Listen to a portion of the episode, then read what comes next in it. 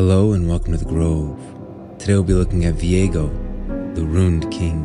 Arise, Death, and greet the king who conquered you back. Once ruler of a long-lost kingdom, Viego perished over 1,000 years ago when his attempt to bring his wife back from the dead triggered the magical catastrophe known as the Ruination. Transformed into a powerful, unliving wraith tortured by an obsessive longing for his centuries dead queen, Viego now stands as the Ruined King, controlling the deadly Harrowings as he scours Runeterra for anything that might one day restore her, and destroying all in his path as the Black Mist pours endlessly from his cruel, broken heart. Viego is a champion of the Shadow Isles. This cursed land was once home to a noble, enlightened civilization, known to its allies and emissaries as the Blessed Isles. However, more than 1,000 years ago, an unprecedented magical cataclysm left the barrier between the material and spirit realms in tatters, effectively merging the two and dooming all living things in an instant. Now, a malevolent black mist permanently shrouds the isles, and the earth itself is tainted by dark sorcery.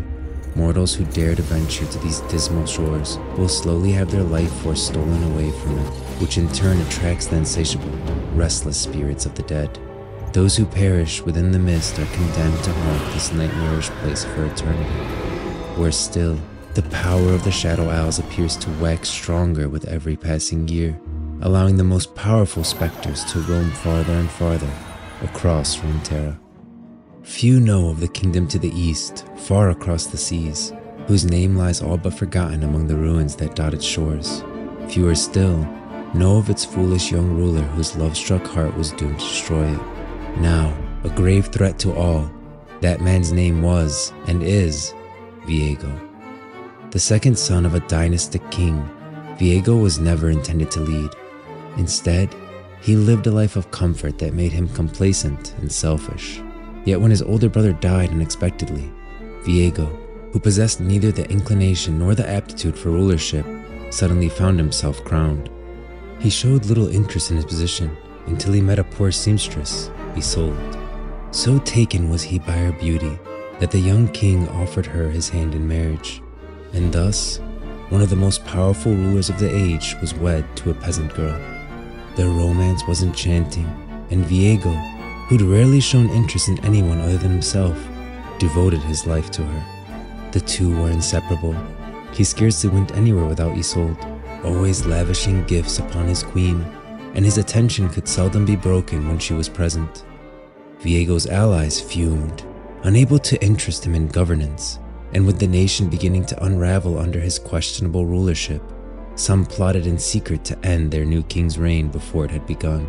His nation's enemies, meanwhile, saw an opportunity to strike, and the vipers began to circle. Thus did an assassin's poisoned dagger one day come to Viego, but the king was well defended, and the dagger did not strike true, instead grazing Isolde.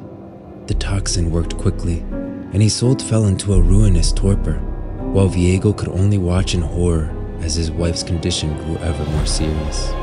Overwhelmed with fury and despair, he spent every last coin within his coffers trying to save her.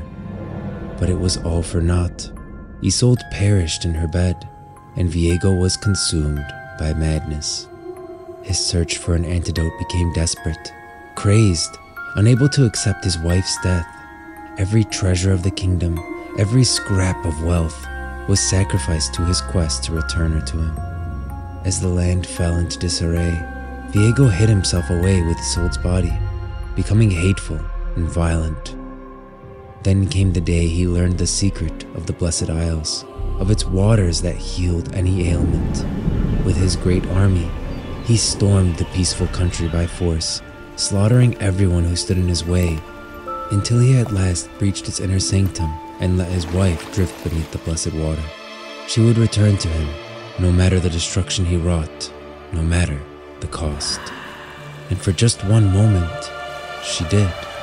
Isolde arose, a horrifying wraith of shadow and rage, and in her pain, her anger, her confusion at being ripped from death, she took Viego's own enchanted blade and thrust it through his heart. The magic of the waters and the ancient sword clashed, and the chamber's energy erupted, tearing across the aisles entrapping everything it touched in tortured, conscious undeath. Yet of this, Viego remembers nothing. His country collapsed into ruin, great nations rose and fell, and in time, even his name was forgotten. Until, 1,000 years after his death, Viego stood once more, and this time, he would not fail. His mind twisted by the same dangerous obsession he possessed in life, Viego's unflinching, deranged love fuels his every action, his every desire, his every atrocity.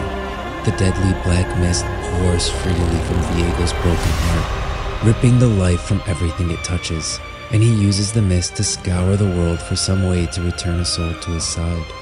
Legions will fall before him, only to rise again in his service. Continents will be swallowed by living darkness, and the world will pay for every moment of happiness it stole from an ancient ruler, laid low by an all-consuming love. He cares not for the destruction he causes, so long as he can see Isolde's face again. His reign is terror, his love is eternal, and until Isolde returns to him, all will fall before the ruined king. No price is too great! No atrocity beyond my reach. For her, I will do anything. Submission or death for all who live. In the end, it matters not. I will see her face again. All this carnage, do you see? I do it for you! She waits for me beyond the mist. My queen, my love. My black and broken heart. You face the ruined king!